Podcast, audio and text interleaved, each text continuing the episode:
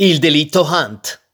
Ray Limon Hunt, ambasciatore e già responsabile logistico della forza multinazionale del Sinai, incaricata di controllare il territorio che divide l'Egitto da Israele, si apprestava a rientrare nella sua casa di Roma, dove abitava da un anno, a bordo di un'auto blindata condotta da una guardia del corpo.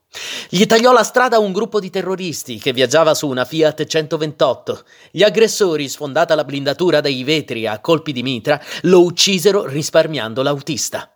L'omicidio fu rivendicato dalle Brigate Rosse per la costruzione del Partito Comunista Combattente, con un comunicato nel quale, richiamando le professioni antiimperialiste già esposte in occasione del sequestro d'Ozier, attaccavano Hunt come uno di quei funzionari sguinzagliati in tutto il mondo ad organizzare le tante nefandezze che l'imperialismo USA commette ai danni dei popoli.